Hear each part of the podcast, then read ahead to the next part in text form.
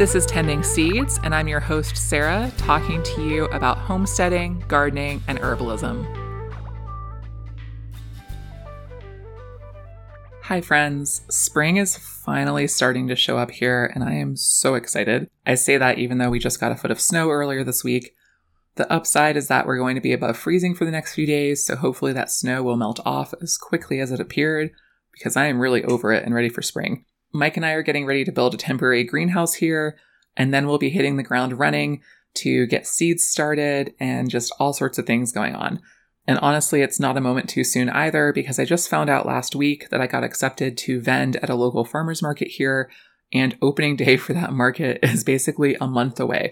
So it's time to get some herbal products ready for that. Fortunately, I have already been hard at work brewing up lots of spring herbal goodness here. The Fox and Elder shop has some fun new items in it, like our Good As Gold herbal body oil and our Nettle and Seaweed Seasoning Salt, which I love to put on everything from omelets to popcorn. Honestly, everything is good with it. And it has a nice like mineral punch too, which is great this time of year. We're also going to be running a ten percent off sale to welcome in the season. So you can just use the code spring ten at checkout. I'll have that code in the show notes too, if you're not sure how to write everything out. It's all just one word. Today for our interview, I'm super excited to welcome Angela Ferraro-Fanning to the podcast. She is a self-taught first-generation farmer who runs Axe and Root Homestead, a six-acre farm in central New Jersey.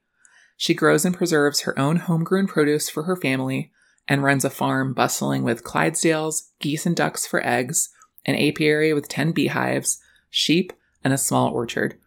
She shares her love for self-sufficient living with others through social media as Axe and Root Homestead, her books, online homesteading classes, published articles, and public speaking. She is also the co-host of the HOMESTEADucation Podcast and the author of the Little Homesteader children's book series. Today, she joins us to talk about her newest book, The Sustainable Homestead: Create a Thriving Permaculture Ecosystem with Your Garden, Animals, and Land. I really hope you enjoy our conversation. Angela, hey, thank you so much for coming on the podcast. As a fellow podcaster and homesteader, I'm super excited to have you on the show. Um, thanks for being here today. Absolutely. It's my pleasure. Thanks for having me. Thanks. And so I love to have people, you know, we introduced you at the top there with a little intro, but I also love to get people's perspectives and have them talk in their own words. Can you just tell us a little bit about yourself from your perspective? Sure. So, um, For the most part, up until just a few months ago, I was a completely self-taught permaculture homesteader. So really, I, I don't come from a farming background. I have no family members that are into homesteading. It was just a matter of me sort of organically finding my way there after I had my first child and wanting to put my love of of gardening on steroids, and then being like, we, we should get ducks, and it snowballs. It's, it becomes addictive, right? As most homesteaders know. And as mm-hmm. soon as you start being self-sufficient in one facet of your life, you want to try other areas of your life. And then it's just become very empowering. And um, I started writing about it and sharing my journey originally on uh, Instagram. And it, it never, I'm not a career social media person. For me, it's just sharing and trying to help show what's worked for me or talk about what might work for someone else. And I think that there's just such a great supportive community out there. And I started writing articles and then books, and now here I am. Awesome. And you really have built such a wonderful Instagram community over at Axe and Root Homestead. I love it. I love your posts. And I can definitely relate to the self-sufficiency. My partner and I talk about it all the time, or the minute we kind of learn about something, our next step is, how can we do this ourselves? How can we make every piece of this ourselves? So from, you know, he made like his own sawmill, and we're just constantly like exploring. So, and you're right, it is absolutely addictive. And that's kind of one of the things I wanted to jump into is that, you know, because you write about permaculture. And so I, I think it can sound very overwhelming to people because you do have so much going on. You know, you're growing your own produce, uh, producing, you know, eggs and honey, you have sheep and orchard. And that can probably sound like a lot, but at the same time, those of us who are in like the permaculture side of things, we can see how those all can connect and like influence one another. So can you talk about maybe how those endeavors connect to one another And can it can they actually make life easier for you running the farm, as opposed to if you were only focused on like one thing, if that makes sense? Yeah, no, I, it does make sense. And I love the way you phrased that question, because a lot of people, when I when I say what I'm about to say, they think that I'm absolutely a, a nut job. And I must be like this completely hands off and just um, despondent homesteader. But no, what the idea of creating a homestead ecosystem, a permaculture farm, is that everything is kind of helping every everything or everybody else out. And so when you have this sort of situation where sheep and horses, for example, are co-grazing, they're helping to reduce each other each other's parasites. The way that they do that, just for anybody who doesn't know, is a lot of parasites tend to be host specific. And so if a horse ingests a parasite that belongs to a sheep, that's not its host. That's a dead-end host. And that means that parasite is going to die off, right? Because it's not in its ideal space. And the same goes for the sheep ingesting the horse parasite. And so now we have a situation where we're sort of starting to break and reduce that life cycle. Now, what all they're doing is grazing. They're in a rotational circuit. My job is simply to grow the cover crops that I allow them to forage on and divide the pasture. And I don't say that like, oh, that's all, because obviously that takes planning and effort. But with that in mind, my dewormers are going down, the amount that I have to deworm, if at all, and my animals are healthier. And, you know, you start having this increase in soil fertility. And so now your cover crops are starting to grow better. And so really, by sort of working within the confines of Mother Nature's design, you know, how things were intended to function, a lot of things start to just become hands-off by nature. And it, it doesn't mean you're being irresponsible or complacent in any way. Really what we're doing is we're just sort of um, creating a homestead environment that works in mimicry of nature. So that means every animal we bring in fits the puzzle, right? I don't bring something in that's going to contribute to overgrazing. If I already have an animal that eats forage X, I don't necessarily need another animal that eats forage X. I need something that eats forage Y, right? Otherwise, there's more mowing. Otherwise, there's going to be some overgrowth. My forage is going to be off. So right. Really, it's about research. And I think that that's where it tends to be a little overwhelming for folks, is there is a learning curve. We do need to understand how to make this process work for us. It isn't something that happens by accident. It's intentional. But at the same time, it's it's just sort of how nature intended it to be. I hope that that answers your question and that wasn't too long-winded. It does. No. And we're all about long-winded. I like to get out of the way and, and let my guests talk. Uh, they get to hear me enough on solo episodes. So, and I love what you shared there about how it, it is getting easier for things. And also uh, one of the things I want to circle back to is you talked about deworming and how now you're having to do that less often. And so that means from a sustainability standpoint, now you're having to bring outside inputs in, hopefully at a lower rate. Have you seen that, you know, elsewhere on your homestead? I know you're managing like six acres there, you know, cover cropping, everything else. What kind of inputs have you seen a reduction in over time as you have built up like that soil fertility, for instance? Yeah, so that's a great question. So we'll stick with soil fertility. Um, I no longer use synthetic or organic fertilizers. And I've learned a lot from from the research I've done, now the classes that I've, I've taken just recently here to sort of firm up my knowledge base. Um, using synthetic fertilizers in any form is a great way to feed your plants, but it doesn't feed the soil. And you, what you end up doing is you break down this the mycorrhiza, the big web, right? The soil web that we, we can't see with the naked eye. It's happening when the root systems.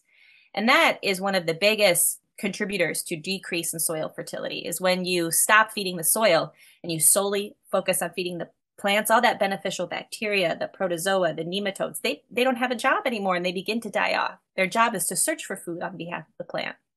And so that is a, a major degradation to soil quality. And so in getting rid of those synthetic inputs, even if it's like a liquid kelp fertilizer, and bringing in compost and cover crops and thinking about different uh, manure from different types of animal species, my soil is drastically improving um, since I've started doing that. The other thing is with regards to forage. You know, when I first got horses, I, I didn't know any better. I thought I'll just sow Kentucky bluegrass. And there's nothing wrong with Kentucky bluegrass. It's just that all it really does is hold your soil in place while feeding your animals, right? It prevents erosion. But I want something to, to feed my soil. And so building off of what we talked about before, I learned about cover crops. And so the thing about cover crops is they're going to meet the nutritional requirements of the animals while feeding my soil. And so that's another way now that my land has gotten a lot healthier and um, much more resilient to weather and, and natural disaster. You know, here in New Jersey, we have a lot of flooding, we've got hurricanes, um, and we've got blizzards. So my my land is is, is is strengthened. But then also in just sort of harnessing some of the native plants here and reading about, okay, yeah, the, here's some native grasses, you know, in this in this lowland area. Can I feed this to my animals? Or is it too full of sugar? And finding, yes, I can feed it to my animals. And now I'm supplementing some of the forage that I would otherwise either be growing or bringing in with hay, right? And so knowledge is power, long story short. And by learning how to harness what you already have in terms of space, native growth, if you can replace the forage that you're already going to be feeding to your animals anyway with something more nutrient dense for the animals and the soil, I mean, why not do that? It's, Definitely. It just makes sense, doesn't it? Right. It makes sense to me for sure. Yeah. I'd love to kind of walk through, you know, specifically maybe like one particular animal. Um, I don't think we've had anyone on the show with sheep actually. So maybe talking about what does that look like in terms of, you know, land use. You mentioned rotational grazing and, and forage and cover crops for them. So like what specifically are you growing? Like how many sheep do you have? How much area do they take up? Like what are you growing for them? And then, you know, what kind of outside inputs do you still bring in? Or is it all coming from, from your land at this point? So I do bring in hay. Okay. I I honestly would love to say that I would be able to remove hay forage entirely, but with the appetite of the two Clydesdales and in six acres, I don't know if that's ever going to be possible because if right. they're, you know, in the high season, in the summertime, they're grazing it, right? They're rotationally grazing it. So I don't have a field that I can let just sort of go and hay. I I would need to feed them hay to do that. So it'd be hay in one of the seasons. But with the sheep, okay, so I brought sheep in because I learned about the parasite reduction we talked about with horses. And so that was a major um, uh, attractive benefit to me. You know, I thought, okay, what else can these sheep do? I decided on Romney sheep and a Shetland sheep. And I, I wanted one of those two breeds, and I ended up with four Romney and one Shetland, just by the way that I, they were for sale in the area, and I was, I was able to acquire them. The reason I chose these particular breeds is because they do very well on pasture. So they do not require a lot of excess nutrients. If you have something like a meat sheep, you're going to want to really um, make sure you're feeding adequate feed rations, right? You're going to want to make sure that you're giving them enough calories. They're going to need more calories. They're growing larger. They're producing meat. Also, if you're having some sort of a, a milk sheep, their requirements are going to be different. I want sheep solely for rotational grazing with my horses. And the thing that I had to do was really look at my landscape and say, okay, you know, these things sound really good for sheep, but does the forage that grows here naturally, plus my cover crops, make sense for them? So we hear about goats eat everything, but when I've talked to goat owners, they say, no, that's actually not true. They won't eat grass. What they really like to eat is fibrous growth, weeds that have more of a dense stem, um, you know, like barberry, woody tissued plants. Well, in the areas that I'm interested in grazing animals, I don't have that. I have grasses. So what's going to eat grasses of a small host stock species? It's going to be sheep. So I now have not only a compatible animal species with my landscape, I've got something that can help reduce parasites in my horses. Um, it's going to work well in a rotational grazing circuit and not need a whole lot of excess um, nutrients from me. And I can get wool. Done. So here on the homestead, we are vegetarian, and uh, it, it's not a soapbox thing at all. I just have raised enough animals. At this point, it's like I don't want to process them. And if I don't process them, I shouldn't eat them. And that's all that is. So uh, we're, I'm not worried about milk sheep, or I'm not worried about meat sheep. And so that's what the sheep do for us here. When it comes to the actual feeding of the sheep, the cover crops that I plant vary by season. In the cold season, I'm doing right now burseem clover, annual ryegrass, forage turnip, and then I've got, um, hang on, I just did this, ryegrass, oh, triticale. And the reason I have those four different things is because, one, they all offer a select nutrient panel, just like any fruit and vegetable would for a human diet, right? They mm-hmm. all have slightly different nutrients. Right. But the other thing is they all perform different functions. Some are going to be better for um, decompaction of soil, like the turnip. Like if you think about a turnip growing in the soil, As it expands, right. It has to break up the soil around it. So here in New Jersey, we have a lot of compacted clay. Yep. That's a great choice. Now, do the animals love the taste of the turnip greens? No, they leave it for last, but they will eat it. Yep. And you've tilled your sure. soil then. Yeah, yeah, exactly. But they love that annual ryegrass. They love that triticale, and they love the clover. The clover attracts beneficial insects and acts as a weed suppressor. You know, the other ones, they offer different qualities like help helping topsoil. They work as great natural mulchers. And when they get tromped down through the um, just the animals walking around while they graze.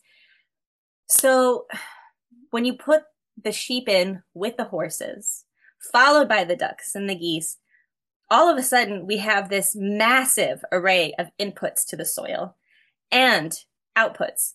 And even if they're not eating it, if they're just trampling it by walking on it, all of that nutrients from the plant is still getting returned to the earth. And so it creates like a, a very nice closed loop system. Yeah, that's beautiful. And I, I love that, going back to even just the initial starting point for even deciding to have sheep in the first place, it was you evaluating, looking at your land already, what was already growing there and figuring out, okay, what's the best match for this, rather than just picking something at random that you wanted to have there and then trying to force it into the existing ecosystem already. And I think that's something that's so important when we look at homesteading that, and I'm kind of dealing with that right now. We just moved less than six months ago from Tennessee to Colorado. So figuring out like, okay, like what is this going to look like? It's a whole new climate for us, our medicinal herb farm, as well as just growing produce and, and livestock for us as well. And so it's definitely something to consider. It's like, why beat your head against the wall trying to force something into your ecosystem if it wasn't really supposed to be there in the first place? Yeah, I think I don't I I'm not sure that falls necessarily into the regenerative agriculture realm. I think that tends to be a little bit more science and and mm-hmm. um, soil building based. I think permaculture certainly encompasses some of that, sure. but it has a lot more to do with sort of mimicking the natural surroundings, right? And you're absolutely right. Why work harder? If if something doesn't want to grow there, don't force it to. And I think we we come from a society of instant gratification. As human beings, we like to control things. And so it's it's a mind shift. To become a permaculture farmer is an acceptance of the of the limitations of your site. Right. But the, those limitations, in a way, turn out to be solutions. And what right. I mean by that is I have they're the strengths for your for yeah, your but, site as well, right? You know? Yeah, like I have uh, one of one of the downfalls of my homestead is uh, a portion of the property floods. And I'm not just talking about pooling water. Rushing three feet of water, there's rescue boats at the intersection down the road taking people out of their vehicles. It looks like oceanfront property. And that absolutely annihilates any intention of a, a garden. It's taken down pasture fences. And I really, that stressed me out for so long because I'm one small being trying to work, not just physically, but also like mentally, trying to figure out my way. How am I going to get out of this? How are we going to figure out a way to fix this? When really the problem has to do with elevation, land erosion. It has to do with the grading of all of the landscapes around my farm. There's no way I can control it solely on my land. Right. So once I embraced the flooding and thought, you know what I can do instead?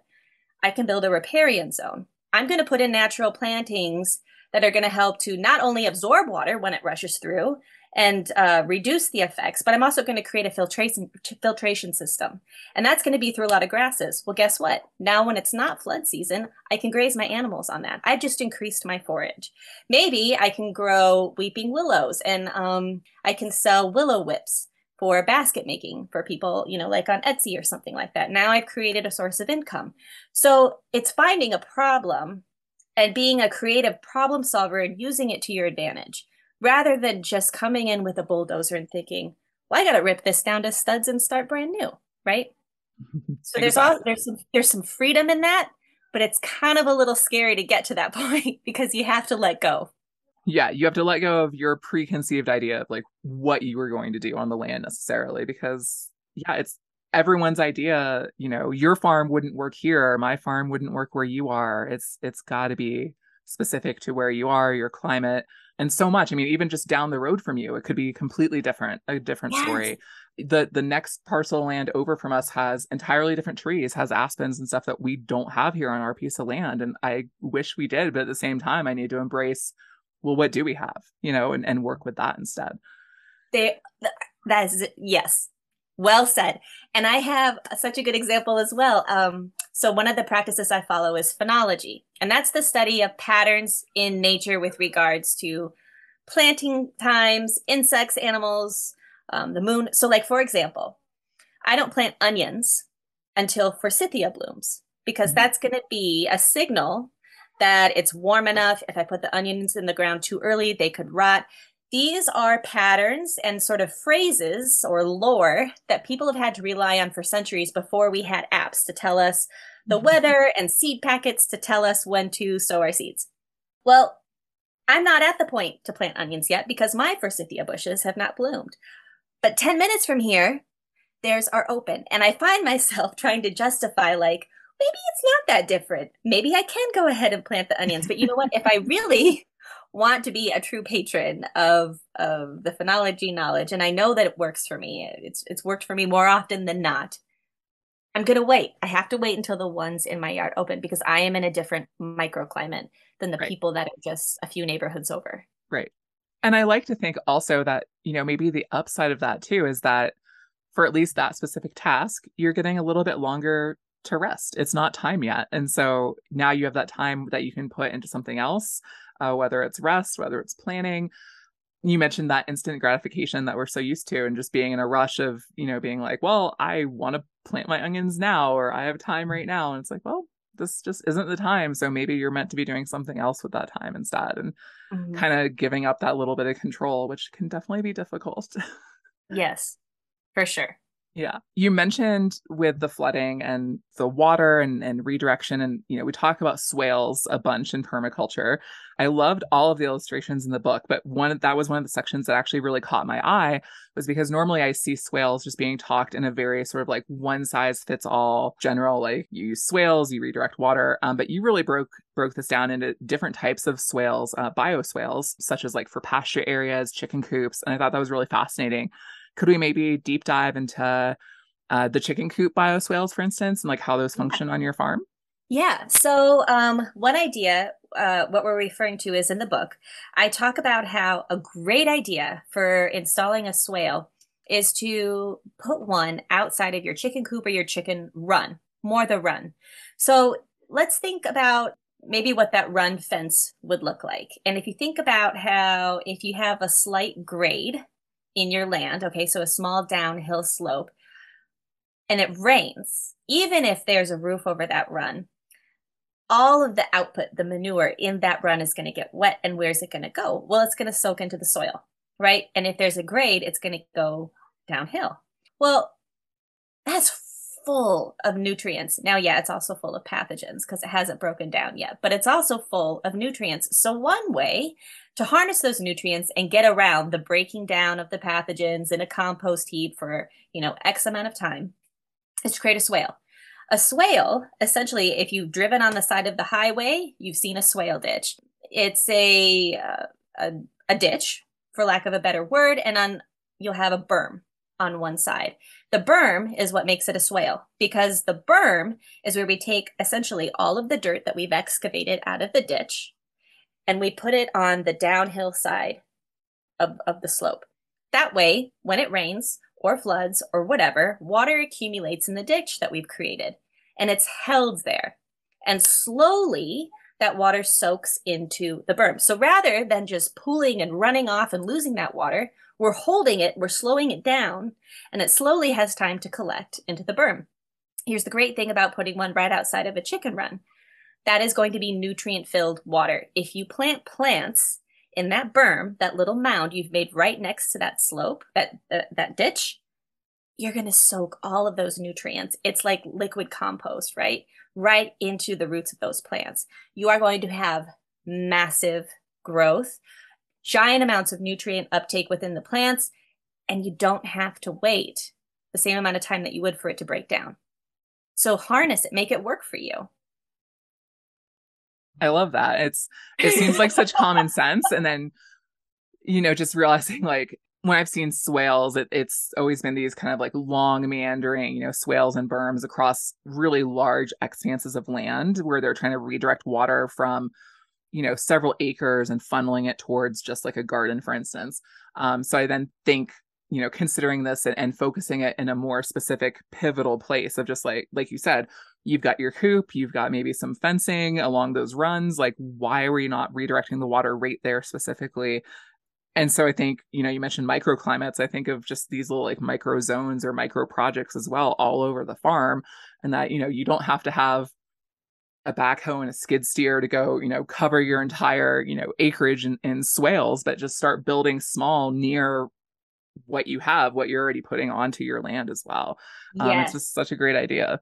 Yes, it is. It is. It really, it permaculture farming is supposed to be approachable. Right. There's a farm that I absolutely love and idolize out of France.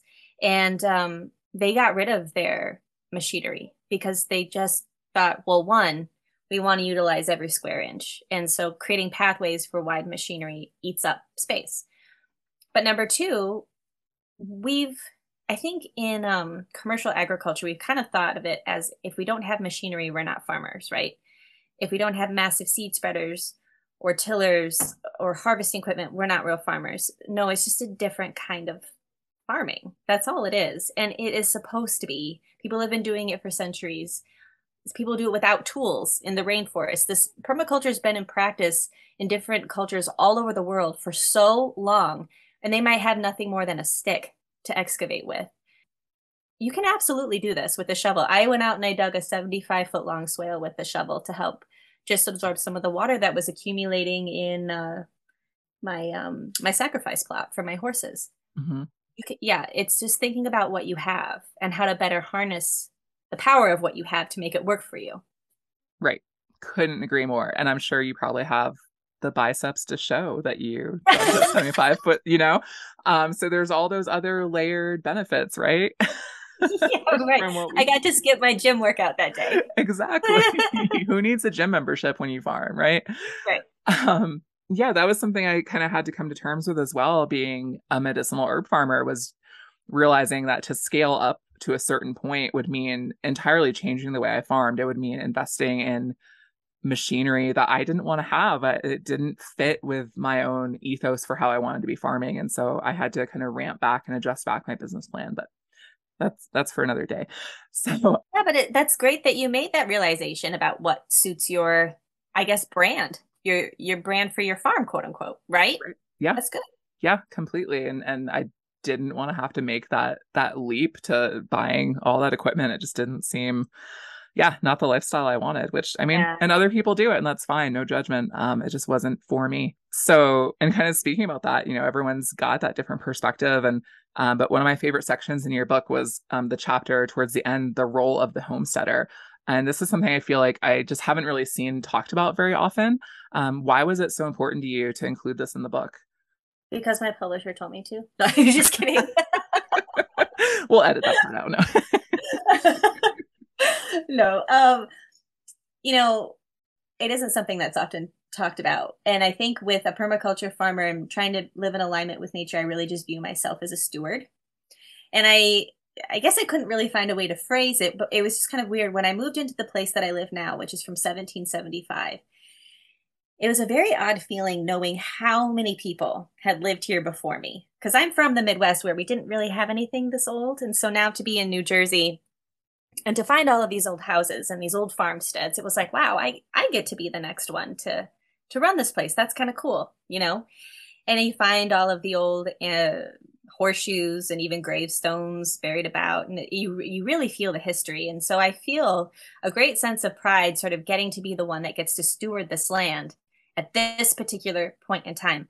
But it also makes me very aware of the fact that I won't be doing this forever and it will go on to somebody else. And so, okay, then it becomes, well, what is my place here? For me, obviously, anybody that puts down farming roots, it's not going to be a quick few years journey and then you switch to something else, at least most of the time, for most people. It's sort of a, uh, a long haul. And so I do plan on doing this for a very long time, but I it changes my outlook. I have a nut allergy. I'm still planting nut trees because it's not really about me. It's about creating a landscape that's not just going to feed me and my family. It's going to feed people for years to come. And knowing that, yeah, I'm fostering this land now, but I won't be forever. Somebody else's takes a lot of the selfishness out of it. Uh, of course, I do things that I, I plant things I think are beautiful. You know, I, I have certain roses or whatever that, that um, I choose because I just like the way they look or the way that they smell. But my own personal taste does not dictate everything that I do here. It's, it's more about, okay, just what's my role on this, on this planet, on this little site, and, and what do I want to leave behind and leave better? And that's really co- you know, what that chapter is, is sort of trying to encapsulate, is thinking about what you're planting and why are you planting it? Are you doing it just for you? Is it going to be, is it going to be beneficial for someone else in the long run? Does that answer your yeah. question? Yeah, I think, I think that's beautifully said. Thank you. And it kind of rolls into the, the next question I had for you, which was just talking about, you know, the fact that your book is called The Sustainable Homestead, and, and what you said about the fact that we're very temporary, but the things we do on this land now, planting orchards, nut trees, fruit trees, even the things people will never see. So how we care for the soil and what we build up in the soil versus the things that, you know, we're hopefully omitting and not putting onto the land as well. You know, what does that look like for you personally as, as you think about this land and envision it after you're gone? Uh, what, what do you hope that looks like once you're not here anymore? I mean, I really want it to be lush and full of fruit trees. I have started working more on an emphasis of perennials rather than annual gardens. So of course we love our tomatoes and our bell peppers, but I'm planting broccoli and cauliflower that come back every single year. There's perennial tomatillos. There's things we don't even know about because they're not necessarily a shelf stable as annual crops. And so we don't see them at the grocery store. So I, I have had to do a lot of research and digging as to, okay, what's a, what's a, what's a perennial substitute?